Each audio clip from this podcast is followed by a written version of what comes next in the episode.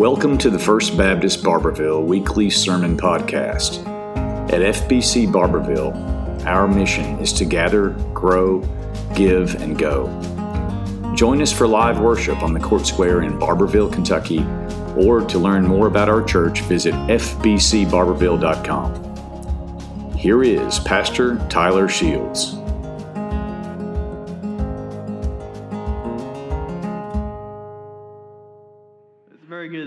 Everybody this morning.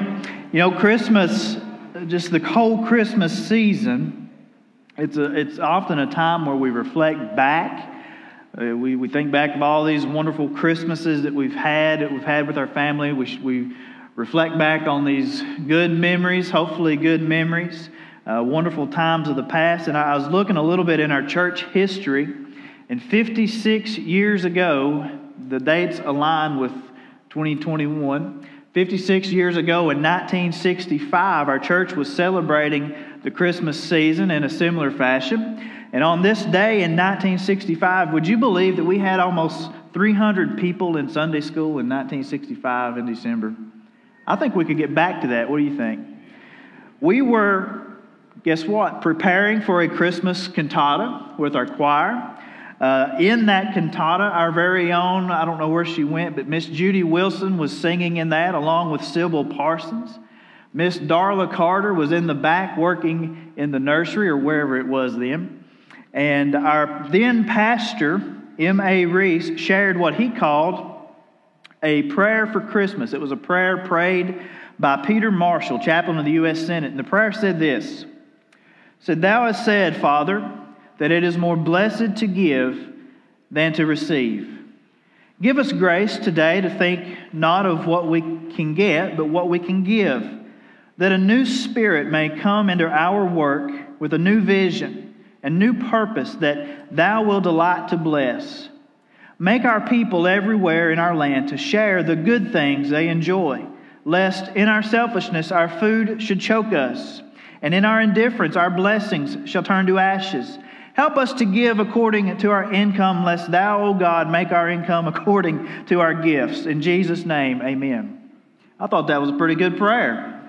It's all right. But it's amazing to look back and see how just how much things have changed, right? But at the same time, how many things are still the same? Uh, unfortunately, for many of our, as you, most of you know, many of our uh, friends in Western Kentucky will be celebrating Christmas a little differently this year. Um,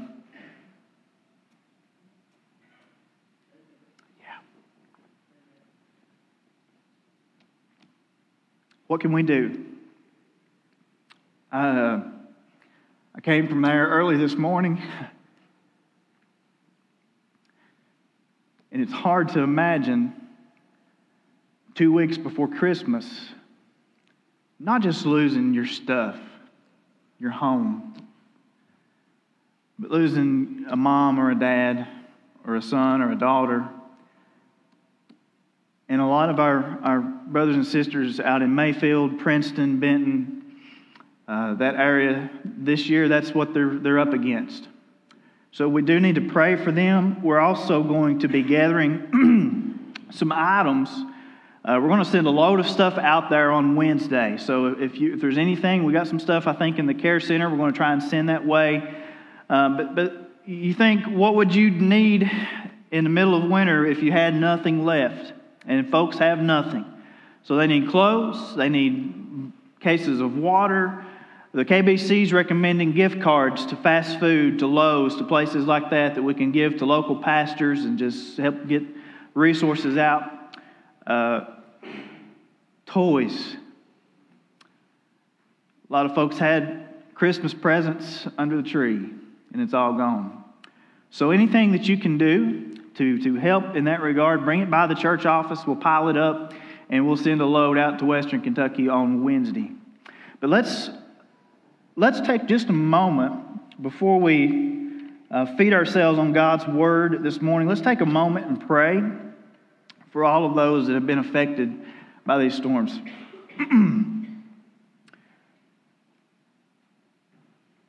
Father, we thank you, God, for blessing us so greatly. God, we thank you for oh, this incredible season that we celebrate the most precious gift that's ever been given. God, in your, your graciousness and your generosity, you, you not only give us things for this life, but you gave us your very own Son, Lord. God, sometimes things happen as we sang about these, these storms, not only literal storms, but the storms of life that's hard to understand. But Lord, we know that there's still peace in the middle of these storms. Father, our hearts uh, break for our fellow Kentuckians that are dealing with such heavy loss. God, sometimes the work seems overwhelming. Sometimes we don't know where to begin to even try to help other than to pray. But we know, Lord, that your spirit is greater than anything that we could give. So, Lord, we ask that you bring the peace that the Bible says surpasses all understanding. God, we pray that you give them strength. For many, Lord, for hundreds, the Christmas season will never be the same. And So, Lord, as we work through our hurt, help us to see the good of this season. And that good is Jesus. And to keep our eyes on Him. We ask this, Lord, in His name. And everybody said, All right. Last week, we looked back into the Old Testament book of Isaiah and we focused in on just a few of those prophecies that, that looked forward to Jesus, that foretold of his birth and his coming. And we discussed this anticipation that God's people down through the ages had for the coming Messiah. This week, we want to jump to the New Testament book of Matthew. If you'd like to turn there, we'll be in Matthew chapter 1. It's the first gospel of the New Testament. And in this passage of Scripture this morning, we see the fulfillment of all of those promises that we talked about last week. Matthew begins his gospel with a lineage, with a long list of names. He goes through basically the family history of Jesus, all the way back to Father Abraham. And what we realize is that this longing for the Christ, for the Messiah, goes back to nearly the very beginning, like we talked about last week. And it's almost, when you read through these names, is, is, and I would not dare read those in front of you because I can barely pronounce half of them. But when you read through these, what you realize is it's almost like every generation was looking, was searching, was hoping that, that maybe the Messiah would, would come. All the way through the ages, we see pictures of Christ from Isaac, Abraham's son, who, who, who was a sacrificial lamb, to David, the warrior king. But then we come to this point in history and in the Bible where everything culminates in this incredible event, this precious moment in history that we're talking about this morning, where all the prophecies, where all the years longing and, and waiting and anticipating for God's Messiah, they all come to a close. And Matthew tells us this in chapter 1, starting in verse 18. Matthew says, The birth of Jesus Christ came about this way. After his mother, Mary, had been engaged to Joseph, it was discovered before they came together that she was pregnant from the Holy Spirit. So her husband, Joseph, being a righteous man and not wanting to disgrace her publicly, decided to divorce her secretly. But after he considered these things, an angel of the Lord appeared to him in a dream, saying, Joseph, son of David, don't be afraid to take Mary as your wife, because what has been conceived in her is from the Holy Spirit. She will give birth to a son, and you are to name him Jesus, because he will save his people from their sins. Now, all of this took place to fulfill what was spoken by the Lord through the prophet. See, the virgin will become pregnant and give birth to a son, and they will name him Emmanuel, which is translated God is with us. When Joseph woke up, he did as the Lord's angel had commanded him. He married her, but he did not have sexual relations with her until she gave birth to a son, and he named him Jesus. The angels, as you all know the story by heart, the angels sang, as Luke tells us about, heaven rejoiced. Men, shepherds, wise men were all in awe of what God was doing and what was taking place in this, this little corner of the world, in these, these lowly circumstances, is the very Son of God was born. And as the hope of the ages was, was fulfilled, all the prophecies come to an end and come to a culminating point in history. There's so much that we could talk about. And we're going to talk more about these things in the next couple of weeks. But this morning, Matthew gives us, in the middle of everything that's going on around us, four hopes surrounding Christ's birth. The first is we have hope in God's provision. Verses 18 and 19. When God the Father planned, Think about this. When he planned how to bring his son into the world, he, he determined every aspect about his birth and his life, right down to the smallest detail. And he hand selects this, this virtuous girl named Mary. And he picks the man that, think about the responsibility here. God picks the man that would raise and care for his son, Joseph of Nazareth. And on the outside to us, Joseph looks like a very unlikely character out of the many millions that God could have chosen throughout history, throughout the world, even at this time, He picks Joseph to care for, to raise, to nurture his son, and to care for the mother of his son. You know, really, we don't know a lot about him, but Joseph had to be a remarkable man. Matthew says he was a righteous man or a just man. And I think God the Father knew that the Jewish law, the Old Testament law, at this time, taken in its strictest form, could result not only in the disgrace of Mary, but potentially even the death of Mary along with this child. The Jewish marriage system in this day, we've got to understand, a little different than ours. This betrothal period, or what we would probably consider the engagement period, was a very serious thing. It would last up to a, about a year most of the time.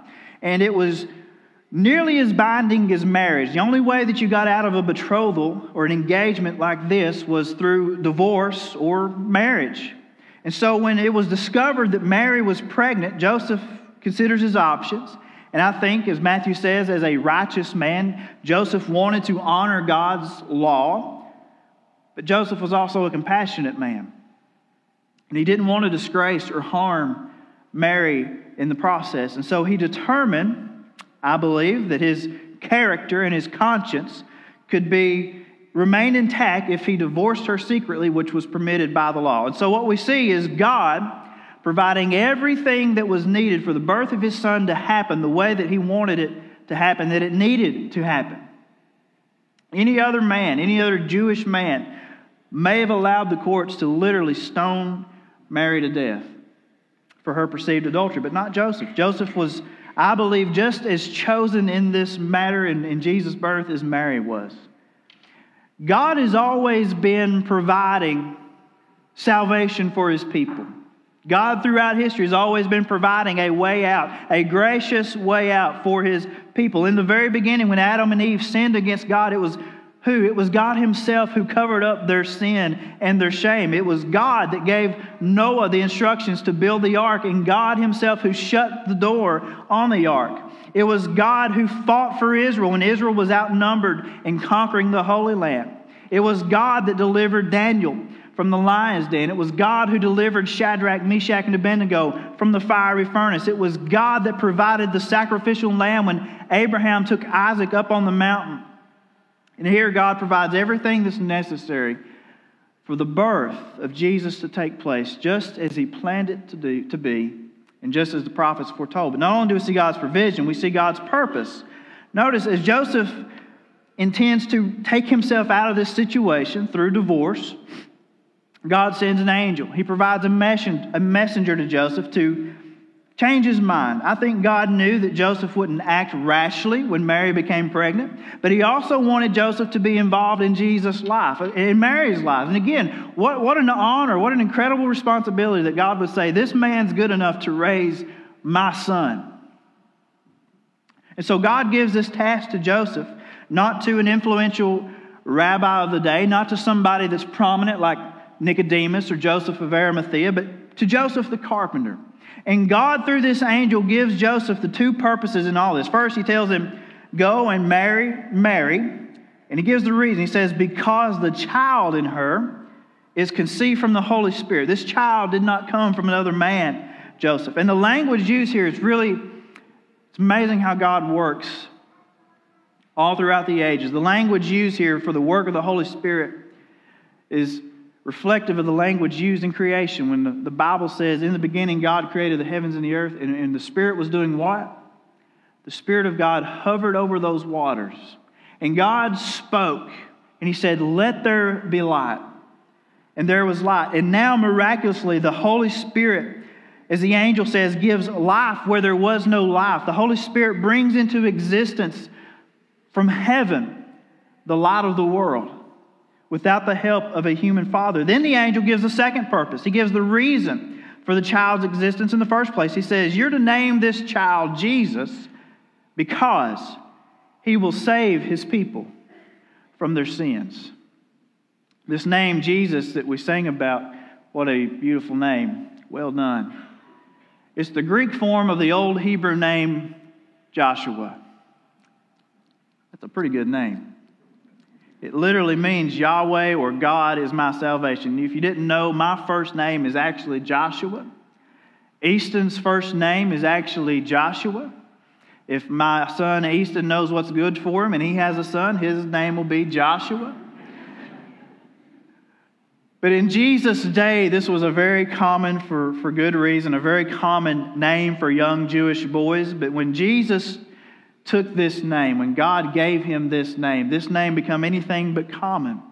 As we said, this would become the name that would be above every other name, the earthly name of God's Son, and a reminder of his purpose that he, he was coming to bring salvation to mankind from their sins. This is the first mention of sin in the New Testament. And the word that Matthew uses here literally means to miss the mark, to aim at something and miss it, to fail to keep God's standard and the law. And so we're reminded that it's only through this child, that it's through Jesus, that we can be saved and delivered from our sins. As the Apostle Peter would later say, there is salvation in no other, for there is no other name under heaven or given to men by which we must be saved. And with this purpose in mind, Joseph is moved to action, and we see the hope of God's promise. Matthew tells us very clearly that all of this, the miraculous conception, the birth of God's Son, whose name would be Jesus, it's all fulfillment of all these prophecies, some of the ones that we talked about last week, which were foretold hundreds and hundreds of years before all the events of Matthew's gospel ever took place. It's interesting that the one thing that people want to attack more than anything else about Jesus is his birth. Even more than the resurrection, the virgin birth causes people some serious problems.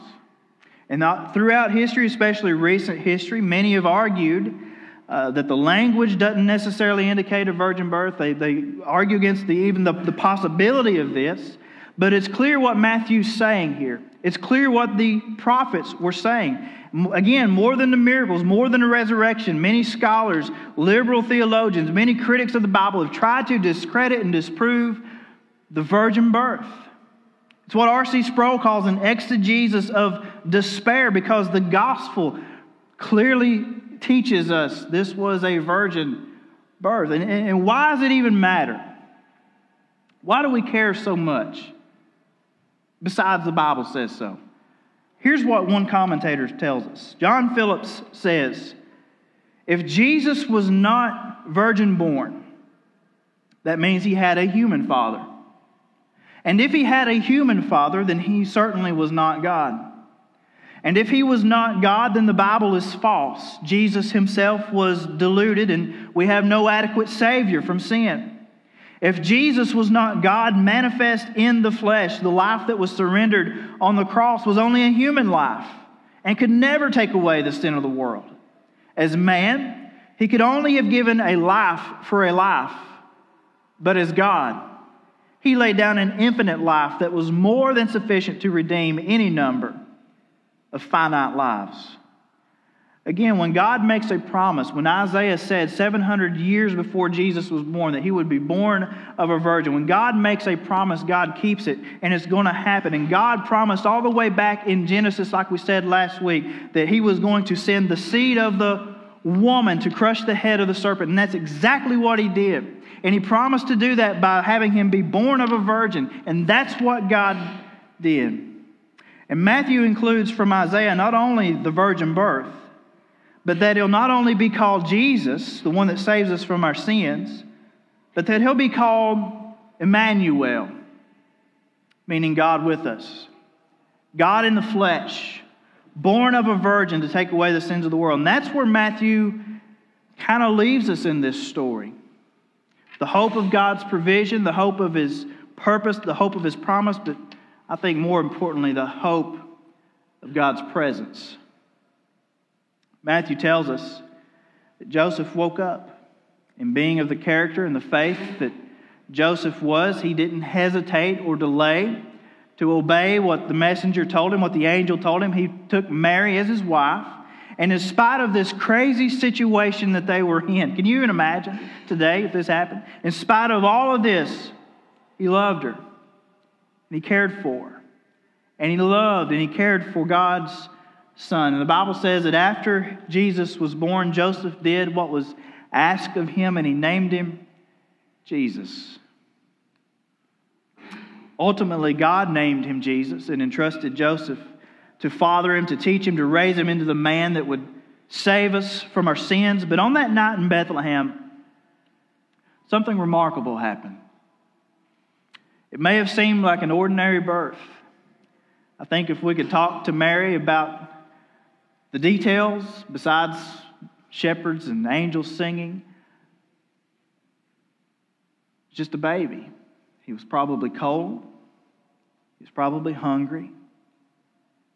The Son of God was wrapped up in what was available at the time and place and laid in a simple manger for a crib. But this was anything but ordinary, folks.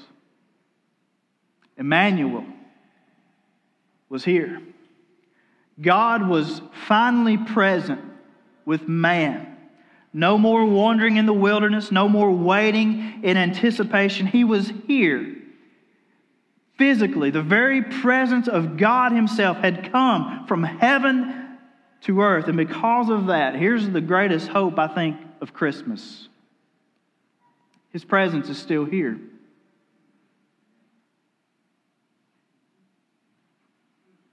Today, here. In the middle of the storm and picking up our lives, He's here. He's still bringing joy. He's still bringing peace. He's still bringing hope. He's still changing hearts and lives. Jesus is still saving His people from their sins. Stand together as we close in prayer.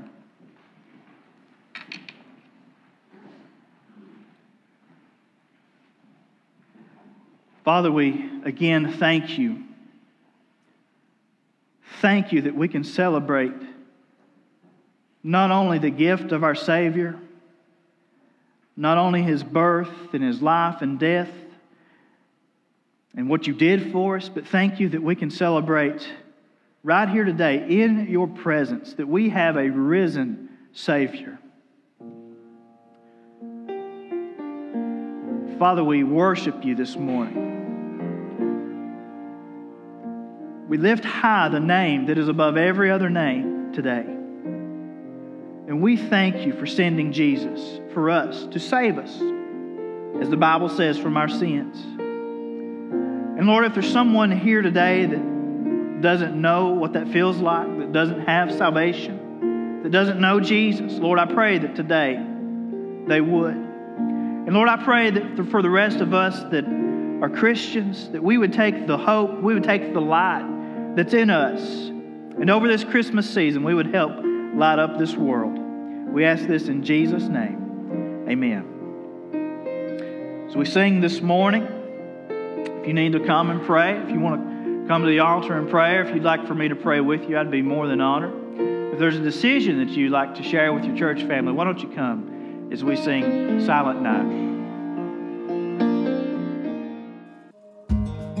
Thanks for listening to the weekly sermon podcast. Please subscribe, but also join us live in person on the Court Square in Barbourville, or find us on YouTube by searching FBC Barbourville, on Instagram at first underscore Baptist underscore Barbourville, on Twitter at Barbourville FBC, or on our Facebook page, First Baptist Barbourville.